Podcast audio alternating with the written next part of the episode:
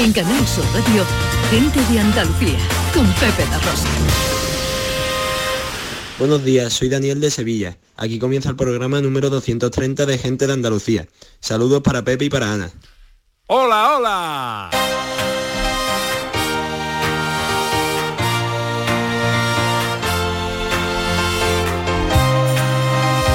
En Canal Sur Radio, gente de Andalucía, con Pepe de Rosa.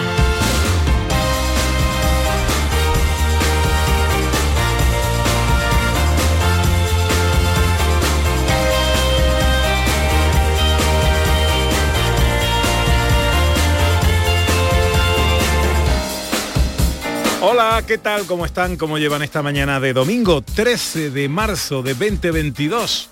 Ojalá en la compañía de sus amigos de la radio lo esté pasando bien la gente de Andalucía.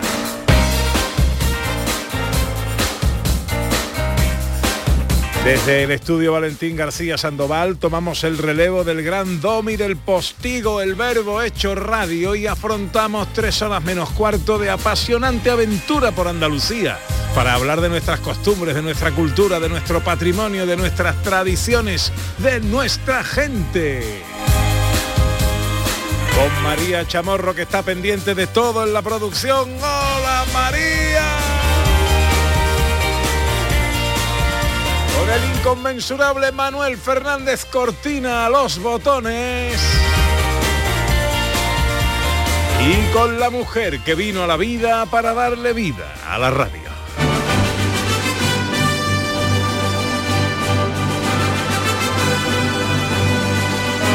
Ella es el cojinete de mi rozamiento, el gollete de mi botella, el retrete de mi sufrimiento, el cacao de mi Nutella. Ella es el cartoncito que sujeta la cuerdecita de mi infusión, el pestillo de la puerta que abre mi corazón, la casilla de la ruleta donde está el premio mejor. Ella es la misma sensación que cuando en la noria vas y llega arriba del top y luego empieza a bajar y te entra en la barriga esa especie de cosquilla que no puedes controlar. El decibelio de mi micrófono, el búmetro de mi auricular es mi compás más isócrono. Ella es Ana Carvajal. Oh, Ana, Ana. Oh, Ana. Hola Ana, buenos días. Hola Pepe da Rosa, ojiplática me tienes. Sí, hoy. sí, sí, Vaya, María, sí. superándote cada domingo. El cordoncito de la infusión. Hombre, por favor. Hombre, esa infusión calentita, esa ahí en un día de lluvia. Y, y el cartoncito, ¿eh? este que tengo aquí al lado de la manzanillita que tengo aquí a mi vera. Si, si no es por el cartoncito que sujeta el, el hilito este, ¿Qué que sería? La que sería perdía la taza. porquería. Bueno, está usted bien, ¿no? Estoy... Yo, yo creo que sí. Bueno, pues ¿qué te parece si le damos un repasito a algunas de las cosas que tenemos preparadas para hoy? Un paseo que arranca con unas primeras paradas en Jaén, Granada y Sevilla. ¿Sabíais que en el siglo XVIII Granada era la vanguardia en el cultivo y elaboración de la seda? Hoy visitamos el interesantísimo y recién inaugurado Centro de Interpretación de la Seda en Caja. Y os hablaremos de la Feria de los Pueblos de Jaén que se celebra esta semana. Por cierto que el sábado haremos el programa desde aquí. Luta del Mosto y la tapa en Bollullo. Y si os hablamos de una nueva edición del libro más leído de la historia de la Semana Santa Sevillana. Nuestra gente interesante de hoy será la que viene en uno de los autobuses de la Esperanza con refugiados de Ucrania y con testimonios en primera persona. En este programa estamos convencidos de que unas risas traerían más paz al mundo y David Jiménez llega con el bálsamo perfecto. Libros y música con el profe, filosofía con Raquel Moreno y las fotos con María Chamorro. Ciencia con Inges, tecnología con Raquel Campuzano y una receta para abrir el apetito con Dani del Toro. Todo esto y mucho más hasta las 2 menos cuarto de la tarde si tienen ustedes la bondad de acompañarnos como siempre aquí en Canal Sur, como siempre aquí con su gente de Andalucía. Hola, buenos días. Hoy me siento bien.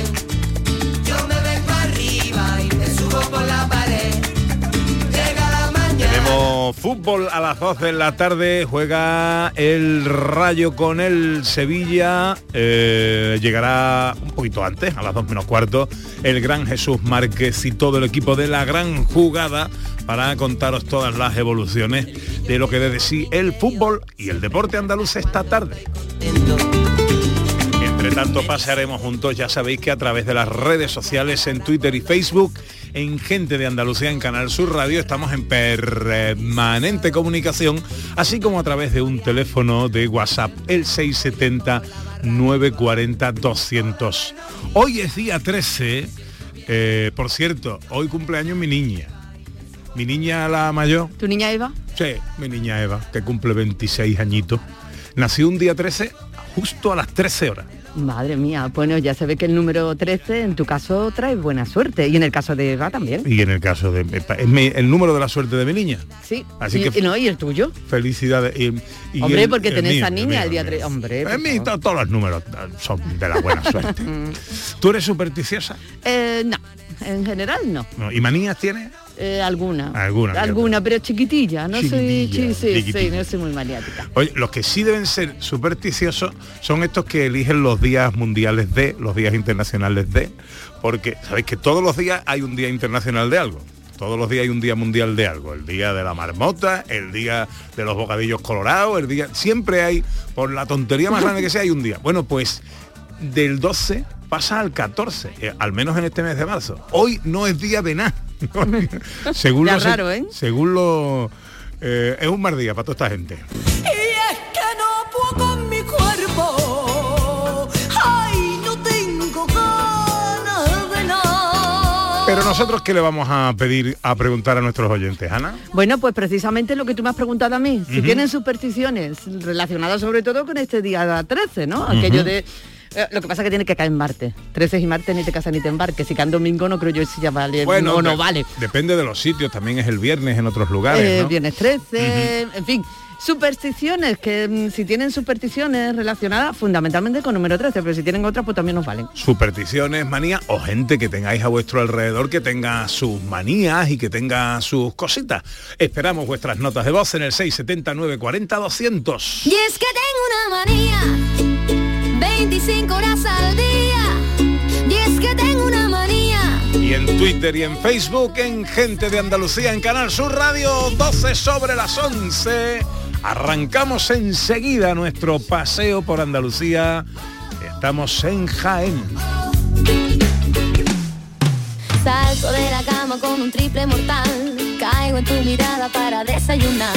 Sumo con tostadas, tu sonrisa es el pan. Ponle mermelada de tu piel tropical. Anda, mira a ver cuál ha sido la fecha ganadora en el último sorteo de mi día. Claro, el móvil te lo cuenta todo, verás. 1 de julio de 1929. Venga ya, ¿sabes que es el día que se casaron mis abuelos? Durante años celebramos ese aniversario. Qué casualidad, es verdad. He visto varias fotos de ellos súper jovencitos. No sé si será casualidad, pero vamos a ir pensando ya otra fecha para el próximo sorteo de mi día de la 11. Cada lunes y cada jueves se reparten miles de premios. A todos los que jugáis a la 11, bien jugado. Juega responsablemente y solo si eres mayor de edad. Canal Sur Radio, Sevilla. Por fin llega el momento más esperado de las letras sevillanas. Del 15 al 20 de marzo, Tomares celebra su decimotercera Feria del Libro, la primera gran cita literaria del año en España. Seis días en los que Tomares reúne a los mejores escritores del momento en una feria más grande que nunca, con más días, más casetas, más actividades y más autores. Ayuntamiento de Tomares. Tomares, como a ti te gusta. Si necesitas un electrodoméstico, ¿por qué pagar de más en grandes superficies? Ven y paga de menos en Tiendas El Golpecito. Tus primeras marcas al mejor precio y una selección de productos con pequeños daños estéticos con descuento adicional y tres años de garantía. Tiendas El Golpecito. Ahorra hasta el 50% en tus electrodomésticos. 954-100-193 y tiendaselgolpecito.es. Vuelve Film Symphony Orchestra con su nueva gira Phoenix. Un apasionante espectáculo con el que resurgirás de tus cenizas. Un emocionante viaje musical a través de las mejores bandas sonoras de todos los tiempos.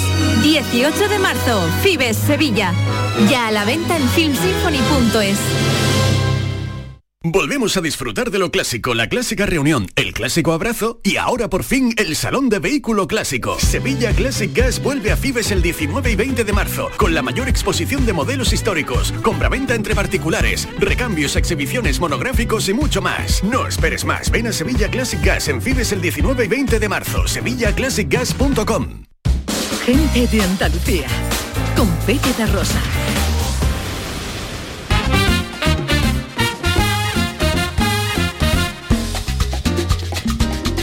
Pues pasan ahora 14 minutos de las 11 de la mañana de este domingo que nos tiene los cielos con pocas nubes en la parte occidental de Andalucía, aunque la previsión daba lluvias para lluvia y tormenta. Eh, eh, pero los cielos dicen que no, que Nanay de la China.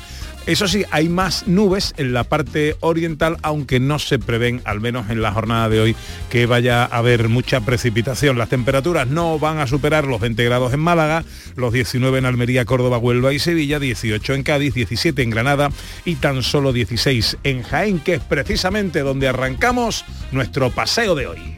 Yo naciendo del campo, en Porcuna o Carbonero. Amo.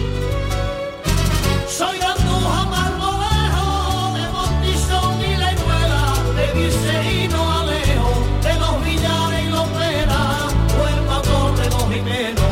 Sábado que viene vamos a estar en nuestra propia salsa ¿eh? en Jaén. Tras dos años en los que no se ha podido celebrar por la pandemia, vuelve la Feria de los Pueblos, una feria que pretende poner en valor toda la riqueza que atesoran los 97 municipios de la provincia de Jaén, desde el punto de vista cultural, de costumbres, de folclore, eh, gastronomía, paisaje, lo que yo te diga, es nuestra salsa. En esta ocasión, el tema sobre el que gira la feria tiene que ver con los objetivos de desarrollo sostenible y la contribución de la provincia de Jaén a paliar el cambio climático. Es la séptima edición de la Feria de los Pueblos que organiza la Diputación de Jaén y que se celebra tradicionalmente en torno al Día de la Provincia que se conmemora el 19 de marzo. El año que viene se va a celebrar el décimo aniversario de la creación del Día de la Provincia, por eso el lema de esta feria será Yo elijo Jaén, 10 años del Día de la Provincia.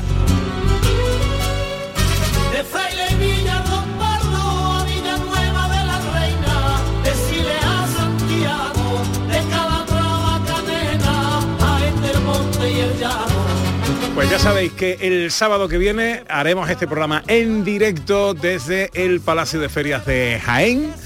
eh, eh, que acoge esta mm, edición de la Feria de los Pueblos, esta séptima edición de la Feria de los Pueblos de Jaén, Ana Va Carvajal. a ser toda una fiesta, Pepe da Rosa, porque imagínate todo ese recinto ferial, toda esa institución ferial de Jaén, llena con todo lo que se cuece en estos 97 municipios para conocer su historia, para conocer su de- de- folclore, gastronomía, todo con demostraciones en directo. Y nosotros allí para contarlo a toda Andalucía.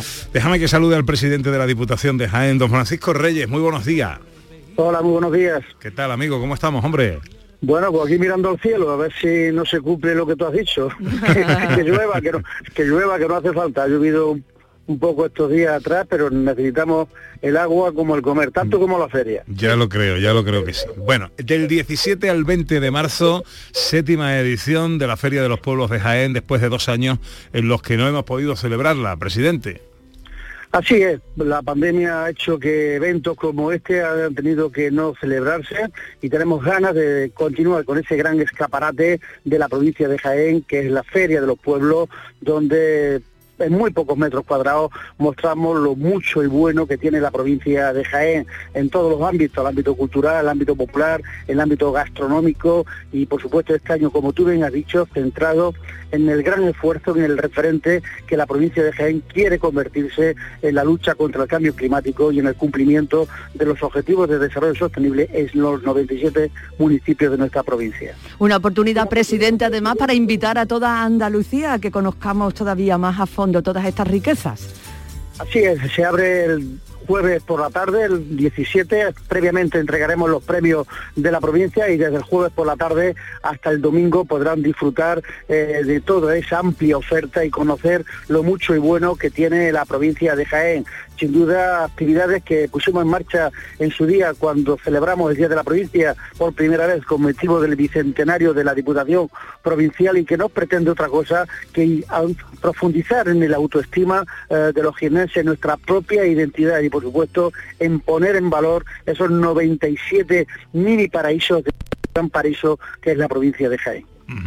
Un día de la provincia que va a cumplir 10 años el año que viene y el martes cuando hagan la presentación, pasado mañana, de esta edición de los ferias, eh, van a presentar también el programa de actividades especiales para este año de aniversario, ¿no?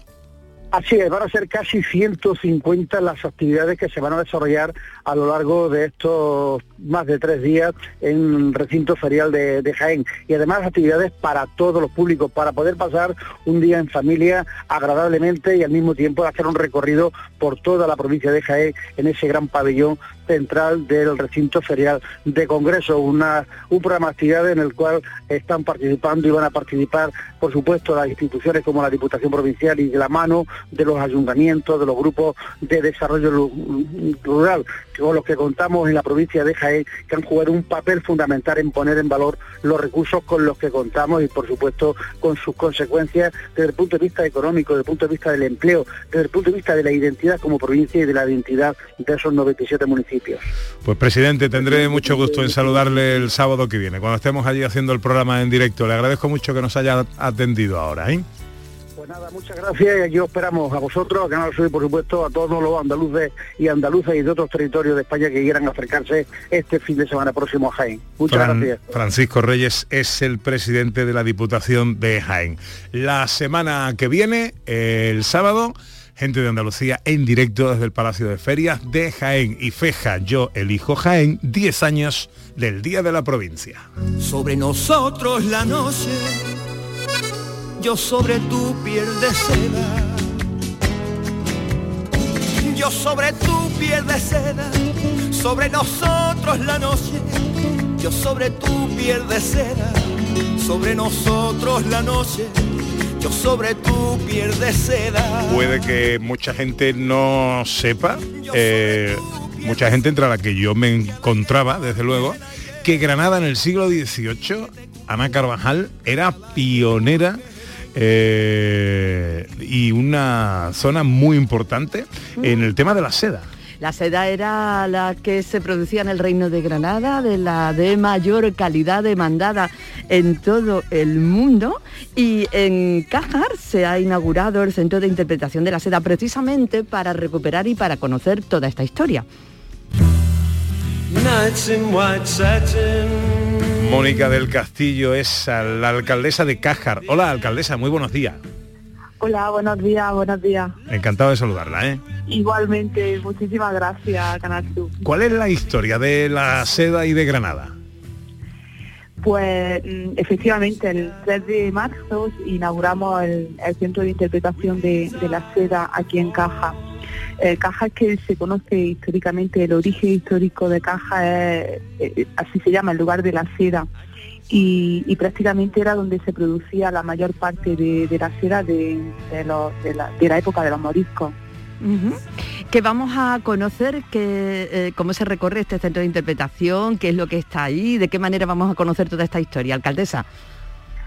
Pues el Centro de Interpretación de la Seda lo tenemos, bueno, es un proyecto, nosotros eh, teníamos ese sueño que, por fin lo hemos hecho realidad, lo incluimos en nuestro programa electoral. Eh, Caja tenía una, cueva de las setas que fue creada, bueno, se, eh, por parte de un francés, se, eh, en los años 40, y ahí se producía, como su propio nombre indica, pues la seta y el champiñón. Es cierto que la cueva de la seta estaba en desuso y en muy mal estado de, eh, conservación, que en el año 2012-2013 sí que hubo una rehabilitación importante de la misma, de la galería, pero decidimos darle esa proyección histórica y cultural. Y, y por ello allí pues bueno se ha rehabilitado y se ha remodelado eh, el, el Centro de Interpretación de la Seda. Cuenta concretamente con seis galerías eh, que tiene una distancia a la galería de más de 400 metros y, y ocupa pues cuatro, dentro de esas seis galerías, cuatro de ellas están destinadas y dedicadas a este, a este fin, a este, a este proyecto cultural. ¿Y qué hay? ¿Cuáles son las curiosidades, Mónica, que vamos, que vamos a ver en este centro? Pues, por ejemplo, la primera, la primera de la, de la sala es- se llama así, es Cázar, el lugar de la seda en Granada, el reino de la seda. Y esa exposición, pues de alguna manera hace un recorrido a través de la historia de la seda en Granada, las principales leyendas de la seda que existen en el mundo y el legado de alguna manera artístico de los moriscos, así como también la presencia de la seda en caja. Ahí nos vamos a encontrar con el libro de apeo y repartimiento de suertes del año 1572 Y también tenemos algunas imágenes de la cortina nazarí de los moriscos, que en este caso fueron cedidas por la Fundación Carlos Ballesta de Granada y también el Patronato de la Alhambra y de Generalife, que bueno, desde aquí pues le doy las gracias a la colaboración que, que nos han, vamos, que nos han dado durante este tiempo. También hay otra que es de Morus Alba, que es ese, esa galería en concreto pues está destinada y dedicada a, pues, a- que queda reflejado lo que era el cultivo y la producción de, de la seda. Bueno, pues Luego el también centro... tenemos otra galería que es la alegoría y tradición y que esa está eh, a partir del siglo XIV Caja fue el principal asentamiento árabe dedicado al cultivo de la seda y ahí queda todo recogido. Eh, ¿Cuándo se puede visitar? ¿En qué horario se puede visitar este centro de interpretación de la seda, alcaldesa? Pues bueno, nosotros, el- como he dicho al inicio de mi intervención, el 3 de, de marzo se inauguró, que contamos con la presencia que quiere nuevamente darle las gracias a la consejera de Cultura. Y igualmente, pues bueno, vinieron prácticamente todas las instituciones, como también la institución provincial y Sí. delegados territoriales. Eh, el fin de semana pasado, tanto el sábado como el domingo, estuvo abierta jornada abierta, tanto el sábado como el domingo, por la mañana y por la tarde. Y sí que queremos a partir de ahora que haya un día que esté abierta, por, pre- preferentemente será por la tarde, para los distintos colectivos que ya hay, pues bueno, hay mucho interés por parte de asociaciones, así como también por colegios e institutos. No me extraña. Y es interesante este sin duda verano- la historia de la seda en Granada y más que recomendable esta visita al Centro de Interpretación de la Seda en Cajar, en Granada. Mónica del Castillo, alcaldesa, muchísimas gracias por atendernos y enhorabuena, ¿eh? porque me parece ustedes, un proyecto precioso. Un saludo. Otra, hasta luego. Andalucía es mi tierra. Yo soy Yo soy del sur. Andalucía es mi tierra. Soy del sur, soy andaluz. Me gusta el mosto en noviembre y mirar al cielo azul. Y mirar al cielo azul. Está el mosto en noviembre y también en marzo. ¿eh? Que no es mal momento, sobre todo si es mosto de boyullo. Así Ana es, Carvajal. Pepe, uno de los principales, el mosto, capitales turísticos de la provincia de Sevilla. En este caso hablamos del Aljarafe y en este caso hablamos de Bollullo de la Habitación junto con otros municipios. Por supuesto, hay que conocerlo, hay que visitarlo y una oportunidad estupenda ahora en esta ruta del mosto y la tapa que celebra Bollullo de la Habitación. Fernando Soriano es el alcalde de Bollullos. Alcalde, muy buenos días.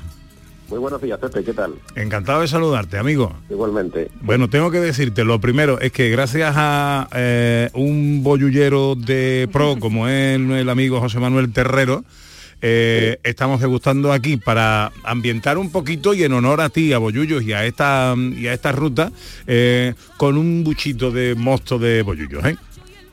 Muy bien, la verdad que sí, que estáis probando un- el gran néctar que tiene el Aljarafe, el gran néctar de Bollullo, y estoy seguro que lo estáis disfrutando, igual que lo están disfrutando las muchas personas que están viniendo al calor de la ruta del mosto y de la tapa a Bollullo. O sea, El que le- Enhorabuena también a vosotros por esa degustación. Hombre, sobre todo los aromas que están impregnando ahora mismo las Sí, paredes sí. del estudio. ¿eh? Bueno, el lema es volvemos a brindar eh, y Bollullos de la habitación es color. Sexta ruta del mosto y la tapa. ¿Qué pasa aquí? Bueno, pues eh, lo que hacemos es un poco recoger el testigo de lo que se hacía aquí durante, bueno, décadas, ¿no? Que es que cada vez que en noviembre salía el mosto, aquí en Bolívar de la Habitación, pues tenemos varias bodegas que tienen su propia viña, cultivan, eh, cultivan las uvas, pisan el mosto, o sea, hacen, la- hacen ellos mismos el mosto y después lo venden, ¿no? Entonces lo que se hacía desde tiempo inmemorial aquí en Bolillo se sigue haciendo es que cuando llega ese mes de noviembre, pues lo- sobre todo los más viejos del lugar, los más antiguos, van probando el mosto de cada bodega que hace su propio mosto y van haciendo esa ruta para eh, entre ellos pa- más o menos decidir cuál es el mejor mosto de la temporada. Entonces nosotros lo hemos más o menos recogido ese testigo, lo hemos trasladado a esta ruta del mosto y la tapa y por supuesto pues por las grandes eh, connotaciones gastronómicas que tiene nuestro pueblo, pues también le hemos añadido la tapa para que la gente no solamente deguste el mosto, sino que también deguste lo mucho y bueno que, que tenemos en nivel de gastronomía, nivel de tapa el nivel de comer, que aquí se come muy bien. Desde luego que sí, una oportunidad para conocer la gastronomía, pero efectivamente hay que recordar a los andaluces que cuando estamos haciendo esta ruta del mosto estamos aprendiendo y conociendo tradiciones de muchos años, estamos recorriendo parte de nuestra historia también. Sí, efectivamente. De hecho, eh, de la Imitación es muy reconocido sobre todo por esto, ¿no? Por tener unas bodegas eh, muy antiguas que mantienen ese sabor a lo antiguo, que cuando alguien entra, pues parece que ha- se ha trasladado a unos 50, 60, 60 años atrás. Y, y bueno, yo creo que también es uno de los grandes atractivos. Aquí combinamos muchos tipos de, en la restauración combinamos muchos tipos, desde cocina moderna, cocina antigua, de hecho las propias tapas así lo dicen, son eh, eh, 16 establecimientos los que están adheridos y son y bueno nos podemos encontrar desde la típica carne con tomate o las albóndigas en salsa que son además platos muy reconocidos a otros bastante más elaborados como el ravioli ibérico al vermú con crema de queso curado y jabón la mía. tostada de presa ibérica que también que también está muy muy buena y muy rica y otro y otro el atún encebollado también cocina tradicional Pare, pare, pare, alcalde. Pare, alcalde. de sardina y Estoy, estoy haciendo un ayuno, ¿cómo le llaman a esto? Ayuno involuntario, ¿no? No, involuntario, bueno, involuntario siempre, ¿eh? porque Intermitente, ¿no? intermitente. Estoy con ayuno intermitente y no ve el hambre que tengo. Eh, Alcalde. Alcalde, hay una, porque todo esto no lo podemos memorizar, claro, alguna guía, algún lugar donde nos podamos orientar para que no se nos escape nada. Bueno, eh, hay una página web que se llama www.feriadelmosto.es, ahí aparecen todas las tapas, con todas las direcciones de los establecimientos adheridos y con toda la información para la gente que venga. Además tenemos un tapaporte para que también se puede descargar en esta página web o recogerlo en los establecimientos adheridos, donde la gente podrá, los visitantes que les guste la tapa podrán votarla y después también entrarán en un sorteo para eh, una comida en los sitios ganadores, en los lugares que hayan, que hayan ganado y una noche de hotel, dos packs de dos noches de, de una noche de hotel Qué maravilla. eh, en un hotel cinco estrellas para todas aquellas personas que participen votando tanto la presentación como el sabor de la tapa. Sexta ruta del mosto y la tapa de Bollullos de la Imitación del 9 al 20 de marzo. Así que todavía tenéis tiempo para disfrutar de esa joya del aljarafe sevillano y de ese sitio hermoso que es Bollullos de la Imitación. Alcalde, le agradezco mucho que nos haya atendido en esta mañana. Bueno, muchas gracias a vosotros. Huele a pasión y a devoción de primavera. Huele a sal y a chicotá campanillera. Huele a Sevilla. Cruceguía, cofradía, penitente, buena gente, nazareno, caramelo, costalero y Sevilla. Huele a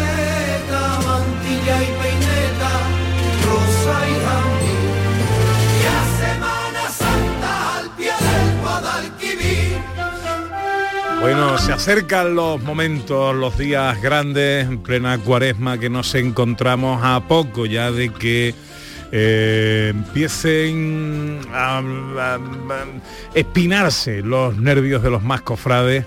Eh, y tenemos un libro eh, que encierra una historia hermosa, curiosa e interesante, Ana.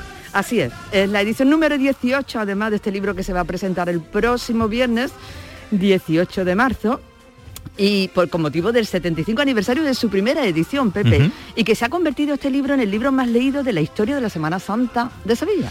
¿Cómo llora Sevilla? Miguel Gallardo es el editor de esta, eh, de esta edición del libro. Miguel, buenos días. Buenos días, Pepe y Ana. ¿Cómo estás? Encantado de oíros. Igualmente. Eh, eh, se cumplen 75 años del libro que a la postre se ha convertido en el más leído de la historia de la Semana Santa de Sevilla. Sí, no solo el más leído, sino también el más antiguo y prácticamente la Biblia. Está considerado como la Biblia de la Semana Santa de Sevilla, no solo de Sevilla, sino prácticamente de toda Andalucía, porque el padre Ramón fue el padre jesuita mexicano que lo escribió en 1947, supo captar perfectamente eh, la Semana Santa de Sevilla, la esencia, que es también la esencia de la Semana Santa de todos los pueblos y provincias de Andalucía. Eh, ¿de, de qué trata el libro? Bueno, el libro es, eh, cuento brevemente la historia, el padre Ramón Cue llega de México a Sevilla para estudiar en la Universidad de Sevilla y cinco jóvenes estudiantes le enseñan la Semana Santa de Sevilla. Al regresar él a México, eh, escribe, escribe lo que le ha parecido la Semana Santa de Sevilla y al regresar a Sevilla reúne a estos cinco jóvenes estudiantes en el, en el monumento de San Juan de Annafarache del Sagrado Corazón, le lee el libro, se publica con una edición de 3.000 ejemplares al precio de 0,50 céntimos de pesetas de peseta de la época y en solo dos días en toda España se agota. Desde entonces, desde el año 47 hasta hoy, hace 75 años, el libro no ha dejado de editarse, el libro no ha dejado de estar en las librerías y eso lo ha convertido en el libro, pues como decíais, más leído de toda la historia de la Semana Santa de Sevilla. Bueno, un libro que ha inspirado muchas cosas, Miguel. Ha inspirado canciones, ha inspirado... Sí. Además fue el primero en reconocer la gran labor de los costaleros. Sí, puso, puso en, en valor eh, la labor de los costaleros, describió perfectamente el paso de palio, las vírgenes de Sevilla, eh, las flores de Sevilla, las bandas de música, lo, lo acústico de la Semana Santa, pero quizá lo más, lo más característico es que eh, fue tanto el, el- el impacto que tuvo este libro en toda Sevilla que eh, llegó incluso a, eh, bueno, es un libro escrito en, en- en prosa, pero prosa poética y con bastantes versos intercalados, y eh, llegó a, a ser cantado por sevillanas por el por el inigualable Pali que, que llevó aquella uno de los versos más importantes que es el que dedica a, esa, a una niña enferma en una ventanita de la calle Feria y también al Cristo de la Buena Muerte a su paso por la calle Placentine. Decía calle de Placentine, qué buena suerte, justo, justo cabe el Cristo de la Buena Muerte. Y con tanto éxito estas sevillanas cofrades que, que hizo famosa el Pali, que hace tan solo siete, ocho años, amigos de Gine, hicieron un recopilatorio de las mejores sevillanas de toda la historia y volvieron a volvieron a rescatar esta esta sevillana de, de letra de del padre jesuita Ramón Cue, que están recogidas en este libro, dedicada a la niña enferma de la calle Feria, que todas las madrugadas del Jueves Santo abría su ventanita para ver a la Virgen, hasta que ya una vez pasó la Virgen y le dice el padre, pues no, no hace falta que abra la ventanilla, porque ya la, la, la niña enferma había fallecido. Hay aquella ventanita de la calle de la feria. De la calle de la feria, aquella ventanita de la calle de la feria, donde cae lo que cabeza asoma una niña enferma. Ya pasa la cofradía, ya pasa la cofradía, ya pasa la macarena, que ella le quita la virgen que la boca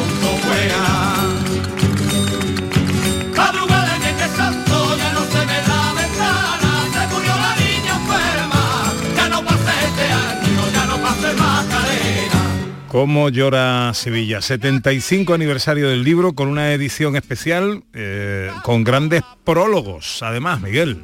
Sí, efectivamente. Además de reproducir totalmente, sin quitar ni una sola coma, el magnífico libro del padre jesuita Ramón Cue, eh, le hemos añadido 15 prólogos de 15 eh, periodistas sevillanos, especialistas eh, en la Semana Santa de Sevilla, entre los que también está el torero David Miura y el cantante Enrique Casellas, para actualizar y ver desde el día de hoy lo que fue esta gran obra y también le hemos añadido, además de una gran riqueza tipográfica y de imprenta que lógicamente en las ediciones anteriores no existía, las 35 mejores fotografías de, de dos de los mejores fotógrafos de, de la historia de la Semana Santa de Sevilla, como son eh, Fernando Salazar y Ángel Bajuelo. Estamos muy contentos con el resultado y lo que hemos querido era eh, unir en un mismo libro con la tipografía la- y las técnicas de hoy en día uno de los mejores textos de la Semana Santa de Sevilla de la historia, con las mejores fotografías de la historia también de la Semana Santa de Sevilla. Se presentará esta semana. ¿Cómo llora Sevilla? Miguel Gallardo, un placer hablar contigo, como siempre. Y un placer igualmente y solo recordar que como habéis dicho será el viernes a las 7 de la tarde en el Ateneo de Sevilla y que el Ateneo de Sevilla fue el lugar donde se creó la generación del 27, donde se reunieron Alberti y Lorca con otros ocho poetas y se hizo esa famosa fotografía en la que se fecha el inicio de la generación de los poetas del año 27. Motor de la cultura, sin duda, de, de Sevilla. Miguel, un abrazo muy fuerte. Un abrazo a los dos y a toda la gente de Andalucía. Y es que tengo una manía, 25 horas al día. Y es que tengo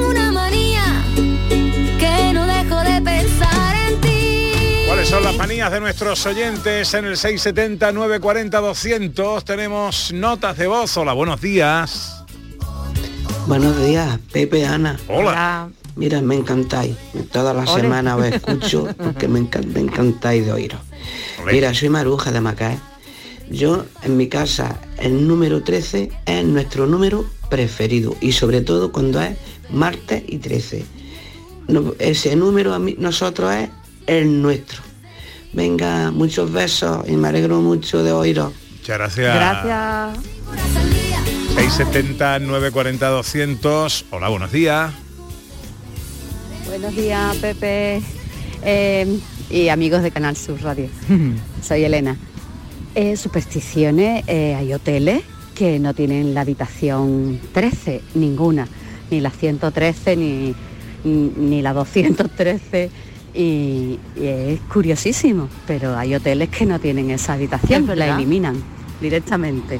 Es verdad. No sé, son manías un poco extrañas, sí, sí, son manías extrañas. Es un SOS que ayer mismo Lola dice en Facebook, yo no soy supersticiosa, pero con unas tijeras abiertas no puedo. Manía. Feliz domingo. Besos enormes. Niño, tú me vuelves loca.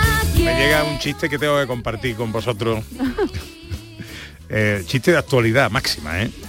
Dice, yo ahora el aceite de freír como el del coche, lo cambio cada año o cada 10.000 croquetas.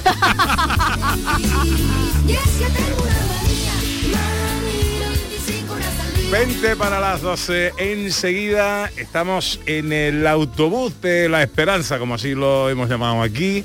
Eh, ese autobús que, a ver, es una, es una muestra más de tanta solidaridad y de tanto ejemplo en estos días. Ahí está nuestro compañero Álvaro Moreno de la Santa de regreso ya con 98 personas, entre las que se encuentra un bebé.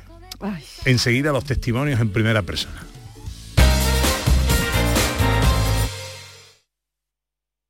Sevilla. Canal Sur Radio. Si necesitas un electrodoméstico, ¿por qué pagar de más en grandes superficies? Ven y paga de menos en Tiendas El Golpecito. Tus primeras marcas al mejor precio y una selección de productos con pequeños daños estéticos con descuento adicional y tres años de garantía. Tiendas El Golpecito. Ahorra hasta el 50% en tus electrodomésticos. 954-100-193 y tiendaselgolpecito.es. ¿Eres de los que se desesperan cuando no carga un vídeo en YouTube? Vente a Unicable y combina nuestros servicios de fibra, móvil y televisión como quieras. En Unicable encontrarás tarifas de otro planeta. Visítanos en La Rinconada, Umbrete, Cantillana, Santiponce, La Puebla del Río, San José de la Rinconada y Alora, en Málaga. Encuéntranos en unicableandalucía.com. Recuerda, tu operador local es Unicable. Vuelve Film Symphony Orchestra con su nueva gira Fénix. Un apasionante espectáculo con el que resurgirás de tus cenizas. Un emocionante viaje musical a través de las mejores bandas sonoras de todos los tiempos. 18 de marzo, Fibes, Sevilla. Ya a la venta en filmsymphony.es.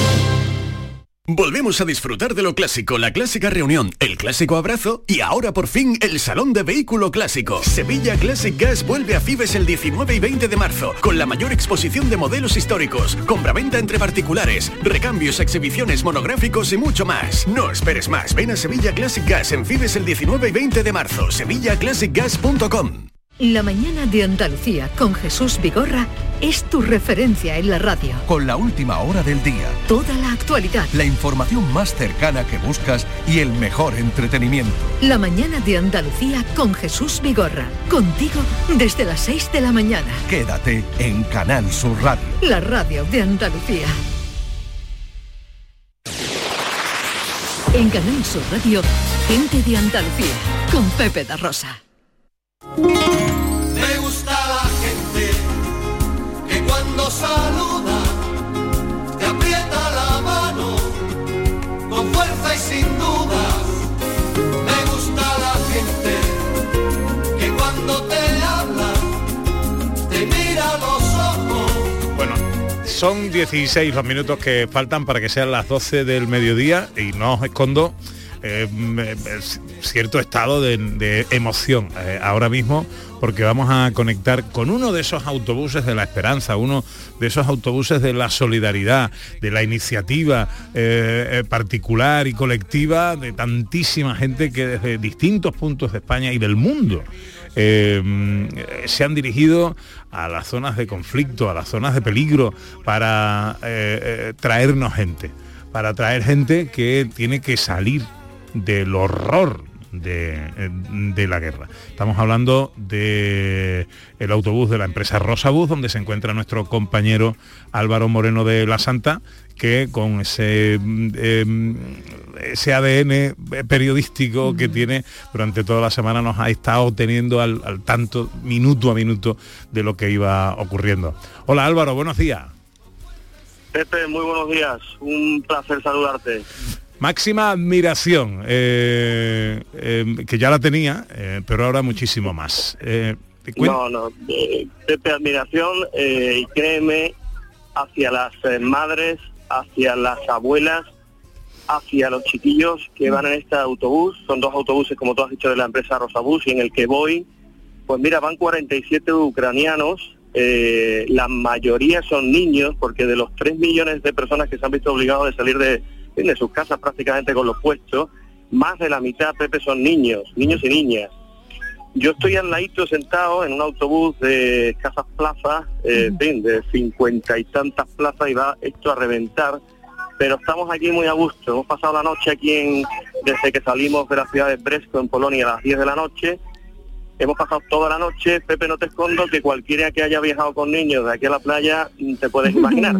pues eh, no te digo nada, desde las 10 de la noche hasta las 11 y pico que son prácticamente sin parar, pero se han portado estupendamente las madres. Mira, hay una abuela que va con sus nietos porque todo el que puede luchar se queda en Ucrania. Entonces la mayoría son, son niños eh, muy pequeños. Hay un par de adolescentes rebeldes eh, que se querían quedar con 14, 15 años, eh, pero bueno, están obligados a marcharse porque no es edad, no es edad de- de- de pegar tiros. Eh, cuéntame, en primer lugar, ¿dónde os encontráis? ¿En qué momento del, trayecto estáis? Pues mira, estamos eh, cerca de la ciudad alemana de Mannheim, eh, en, una, la A4, en la gran autopista que cruza toda Europa, la E40 en términos europeos, horizontalmente. Vamos en el segundo autobús de este convoy de Rosabús y que está, digamos, guiado por la ONG Infancia de Nada en cuanto a los niños se refiere. Hemos hecho una parada mm, eh, técnica para que se ir al cuarto de baño y estirar las piernas y ahora ya no paramos hasta dentro de dos o tres horas que pararemos para, para comer. La parada es esta noche, porque esta noche pasada la hemos pasado en el autobús, pero ya la que viene eh, han habilitado Cruz Roja un lugar donde nos podamos quedar, en Gran Pabellón, y estamos deseando llegar para coger una cama. Claro. Pero de momento estamos en el centro de, de Alemania, contestando a tu, a tu pregunta. ¿Cuánto has dormido en estos días? Yo he dormido poco, pero mm, sinceramente mm, he dormido, eh, eh, mira, en el camino de ida eh, el autobús iba completamente lleno de ayuda, de mantas, de medicinas, de, de ropa, de alimentos, pero hasta arriba me refiero que dentro del autobús en las bodegas y también arriba solamente había cuatro filas de asientos, el, el resto iba lleno completamente. Entonces, bueno, ahí no queríamos parar, lo hicimos prácticamente del tirón y aquí pues durmiendo en el asiento y en el suelo y tal, pero pero insisto, eh, eh, esto es algo que se hace con gusto y te digo por qué, porque mira, ayer tuvimos la oportunidad, eh, tanto Mariano Valladolid, que es el cámara que me acompaña, como un servidor, de, coger una furgoneta e irnos desde la ciudad de Bresco, que es donde que está es cerca de la frontera, pero no, no justo al lado. Eh, cogimos el coche, nos, hicimos unos 280 kilómetros para llegar al puesto fronterizo de Korsogua Krakovet. Entramos dentro del puesto fronterizo, allí es donde llegan la mayoría de las personas que llegan de, de una zona un poco más segura, la de Leópolis, y allí es el primer control. Allí llegan, eh, fin, le hacen un pequeño chequeo, le dan un té y tal, algo caliente, que se ve mucho té, según tengo entendido, eh, en Ucrania me refiero, y los meten en unos autobuses. Y de ahí, a unos 5 kilómetros, lo llegan al gran centro de refugiados que se llama Jalakioska, y allí hay un despliegue ya de, en fin, de, de diferentes ONGs eh, modestas, ¿eh? de muchos voluntarios, decir, la ayuda canalizada siempre a través de instituciones, y ahí se organizan. Pero Pepe, hay una cosa muy curiosa que quizá no se está contando lo suficiente y es que, claro, eh, imagínate que a ti te sacan de tu casa con tu trabajo, con tu hipoteca, porque claro, la diferencia con otras guerras es que estas personas son como nosotros, eh, en términos generales, vamos a hablar claro, ¿no? Es decir, Sí, que estos tenían una vida normal. entonces, efectivamente, sus hipotecas, sus coches, sus trabajos, sus gimnasios, sus cines, y de repente lo sacan de ahí, mete tu vida en una maleta, en una mochila, dile adiós a tu padre porque se va a quedar y tú te vas, cuando no solo, que ahora te contaré, eh, te vas con tu, con tu madre o con tu abuela. Y ahora te dicen, no, bueno, pues aquí en el centro de refugiados, aquí estás tú unos días, pero ahora te tienes que buscar la vida en algún país. ¿Conoces a alguien? La suerte de los que tienen algunos conocidos en España, por ejemplo, en Polonia, en Alemania, pero es que hay personas que no conocen a nadie. Y su pregunta es, ¿y yo, el tiempo que esté fuera, de qué voy a vivir? ¿Dónde voy a dormir? Claro. ¿Qué va a pasar conmigo? Eh, no, no, no es tan sencillo todo como, como parece, porque con ellos mismos se comunican a través de, en fin, de los teléfonos móviles que tienen, como tú y como yo, y hay ya personas que, que, bueno, pues oye, la han llevado al centro de Cracovia y le han dicho, pues búscate la vida. Eh, En fin, eh, no, Sí, es, sí. Es, es un drama humano eh, que se ve en la mirada perdida de gente mayor. Mira, más que los niños que al final se adaptan a todo, porque tengo yo tengo aquí justo detrás, en el asiento detrás, tengo a dos hermanos que de verdad son para comérselo. Mira, Eva y Roma tienen 7 y 8 años. Y ella con 8 años eh, se comporta como una madre con él. Le coge de la mano, lo, lo tapa por la noche, le da un beso, lo acurruca. Y van solos, van solos. Porque ellos no, ellos, su madre y su padre se han tenido que quedar y van tutelados aquí por personas, pero van pero van solos. Eva no hablará- sentado de Galina, por cierto. Estoy sentado al lado de, de Galina, que está aquí al lado, que, que es muy amable y, y que tiene aquí un familiar y un, y un, y un sobrino. Eh, ¿Cuántos hay por ahí que hablen español?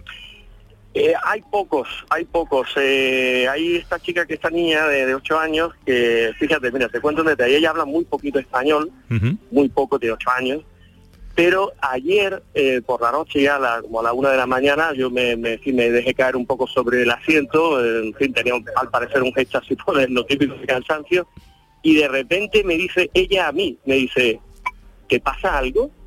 en perfecto español y, y- y, o sea, esta chica preguntándome a mí que me pasa algo eso es lo que ha recorrido no realmente es una interesa digna de, de reseñar de reseñar y, y que te entra por los poros de la piel eh, verdaderamente eh, comentabas ahora una cosa que me parece muy interesante, porque claro, todo esto tiene pues la parte después de, de la, la cara B del disco, ¿no? Eh, es como cuando las películas terminan, la pareja se enamora, se dan un beso, pero luego, luego qué pasa ahí, ¿no? Eh, eh, se va la suegra a vivir con, con ellos, realmente son felices. que hemos preguntado eh, por informarnos eh, el tema de las escolarizaciones, por ejemplo, parece que está garantizado. La Junta de Andalucía ha dado prioridad al sistema educativo, ha dado prioridad a la escolarización inmediata de los niños que vengan, pero claro, los que vienen en edad de trabajar o de ganarse la vida de alguna eh, de alguna manera, de, de su- de sustentarse, de comprarse algo de, de ropa, Claro. de, de comida, ¿qué va a pasar con todo eso? ¿no? Claro, son muchas las preguntas que se ciernen ahora mismo. Claro, porque muchos de, las, eh, de los niños, por ejemplo, van a casas de a, a familias de, de aco- de acogida que ya los acogían durante tres meses eh, a lo largo del año, así que algunos van a casas que conocen, son los que tienen más suerte porque eh, incluso pueden hablar con ellos. Tenemos el caso de una familia de Mairena, que ella sí habla español, pero va en el otro autobús. Entonces no, no podemos ahora la cuestión porque estamos en marcha, pero es una chica de, de Mairena que ya ha tenido oportunidad incluso de hablar con sus padres de acogida y, sí, que ha sido un momento muy emocionante. Eh, pero otros no, otros eh, digamos que van un poco a la aventura. Y estos tienen mucha suerte también dentro de, de- de todas las comunidades del mundo porque ya tienen un destino fijo, ya saben con quién van, quién tienen son madres y padres muy solidarios y tal. Pero claro, esta vez no van solo las, los niños, que es lo que hacían en verano y en Navidad, van también las madres, va también una abuela, va también de una hermana de, de tal, es decir, que ahora quien acogía en su casa a un niño, va a coger a un niño, a su hermano probablemente, a algún amiguete que venga por ahí y a su madre. Es decir, también es una situación que, que, que requiere echarle, darle una vuelta. Sí, sí, sí, totalmente. Porque, porque qué va a pasar de ello. Obviamente la mayoría también es verdad que quieren volver cuando todo se tranquilice, pero el panorama de, de en estos momentos pues no, no parece que va a ser en un futuro inmediato. Déjame, Pepe, que te, te- te Sí. diga eh, también una cosa muy, muy muy interesante. Mira, hemos compartido con los conductores de la empresa Rosabus, pues te puedes imaginar, lo más grande, ¿no? Eh, y, y claro, uno no sabe que ser conductor de autobús es tan complicado con los descansos, con los tacógrafos. Es decir, si por ello fuera, esto se lo hacían en un día, pero tienen que respetar absolutamente todas las reglas en todas las Ujú. Unión Europea, tienen que parar con sus descansos, tienen que hacer sus turnos, va una furgoneta lanzadera que les permite dormir como a mm, 600 kilómetros, duermen cuatro horas y después son ellos los que hacen el relevo. Es decir, son todos voluntarios, mi reconocimiento absoluto a ellos personalmente, porque, eh, en fin, también al equipo médico que va a bordo. Que con los ellos queríamos sanitarios. hablar, Álvaro. Creo que está ahí el doctor Pues, Antonio eh, Altura, ¿no? Y nos gustaría Pues, también mira, saber. El que, el que está aquí conmigo es el doctor eh, Fernando de los Santos. Si quieres te lo paso. Bueno, sí, sí, por favor, claro que sí, ¿eh? que queremos que saber. Pues un momentito, eh, Fernando, un atraco es eh, el programa de la mañana eh, en directo. Eh, un momentito que le paso el teléfono. Vale. El doctor Fernando de los Santos y el doctor Antonio Artura, que van acompañando también esa expedición con nuestro compañero Álvaro Moreno de la Santa. Fernando. Hola. Hola, Fernando. Fernando, que bueno, queríamos preguntarte como doctor, como médico, eh, ¿cómo habéis recibido a estos niños? ¿Cómo habéis recibido a estas personas? ¿En qué estado se encuentran? Pues mira, pensamos que iban a estar en peor estado, pero después de haber estado unos días en el hotel, pues la verdad que estaban bastante recuperados e incluso anímicamente estaban, estaban recuperados, según nos habían dicho los días cómo habían llegado esos niños. Y la verdad que muy bien. No, creíamos que íbamos a- íbamos a encontrar niños en peor estado y la verdad que muy bien. Muy bien. Eh, También está Antonio también está Antonio ahí, ¿no? Artura, que lo tenemos al teléfono ahí de hace un rato. Sí, An- Antonio se va en el otro, en el otro bus. Ah, Claro, so- aquí estoy, aquí estoy. ¿Qué tal, Antonio? ¿Cómo estás, hombre? Hola, Pepe, ¿qué tal, Ana? Pues, ¿Qué tal, Antonio? Tú estás ahí tratando Pues- con los chiquillos, ¿verdad? Sí, sí, yo estoy aquí con los chiquillos y por el momento no estoy teniendo la suerte de mi compañero, porque aquí hemos tenido que repartir ya unos cuantos, unas cuantas de pastillas. Sí, ¿para qué, Antonio? Sí, ¿Qué es lo que...? que- que- en general, no, en general, en general están todos muy bien, estamos muy contentos, tanto Fernando como yo, que está discurriendo con mucha normalidad el, el trayecto, pero pero se nota mucho, se nota que los chicos vienen vienen cargados de un estrés importante, un estrés importante. Entonces, eh, una, uno de ellos con 14, 15 añitos lo hemos podido controlar, digamos, con hablando con él, porque habla un poquito de inglés y bueno, ha sido más fácil. Y la otra chiquita sí, sí hemos tenido que recurrir a, a dar un poquito de medicación porque realmente estaba tras una pequeña crisis, y, pero bien. que hay que ponerse en el lugar, ¿eh? Ahora mismo, Cla- claro, eh, es que es absolutamente dantesco todo esto y lo que está pasando y claro. Y además los pequeños, que Antonio, entiendo que los, los más pequeños, bueno, se les pueden contar historias, se les puede traer de otra manera, pero claro, estos, los, los que me estás hablando son ya adolescentes, que evidentemente la, la situación Sí. no se les puede ocultar, son conscientes de lo que está ocurriendo. Sí, sí, sí. Eh, De hecho, la, la- la primera impresión cuando lo recibimos es que lo- los mayores, los que tienen ya conciencia de la situación, son los que realmente necesitaban nuestra ayuda. Porque los peques estaban ahí en su, en su marcha, en su, en su ruta, y bueno, ellos no se enteran de las cosas, por supuesto, porque están en el mundo, pero mm, lo llevan muy bien, se adaptan muy bien y no tienen problemas. Pero los mayorcitos, los de 14, 15 años, 16 años, estos sí, sí arrastran una problemática de detrás que, que, que es para escucharla y para, para compartirla en la intimidad, pero, pero vamos, eh, horrible, horrible. Hay dos o tres historias que, que la verdad que por privacidad con ellos prefiero no compartir, pero, pero se ponen los pelos de puntas y, y no, te entra ganas de, de compartir ese dolor con ellos porque porque una situación, es lo que ha dicho Álvaro, es que no, no la entendemos, son personas como, como tú o como yo, que, que un día están en su coche yendo a su trabajo tranquilamente y al día siguiente tienen que montar un petate y salir corriendo. Sí, sí, a mí, a mí me parece, a mí me parece clave, me parece Claro. cuando cuando vas a hablamos de refugiados que vienen en zonas de conflicto,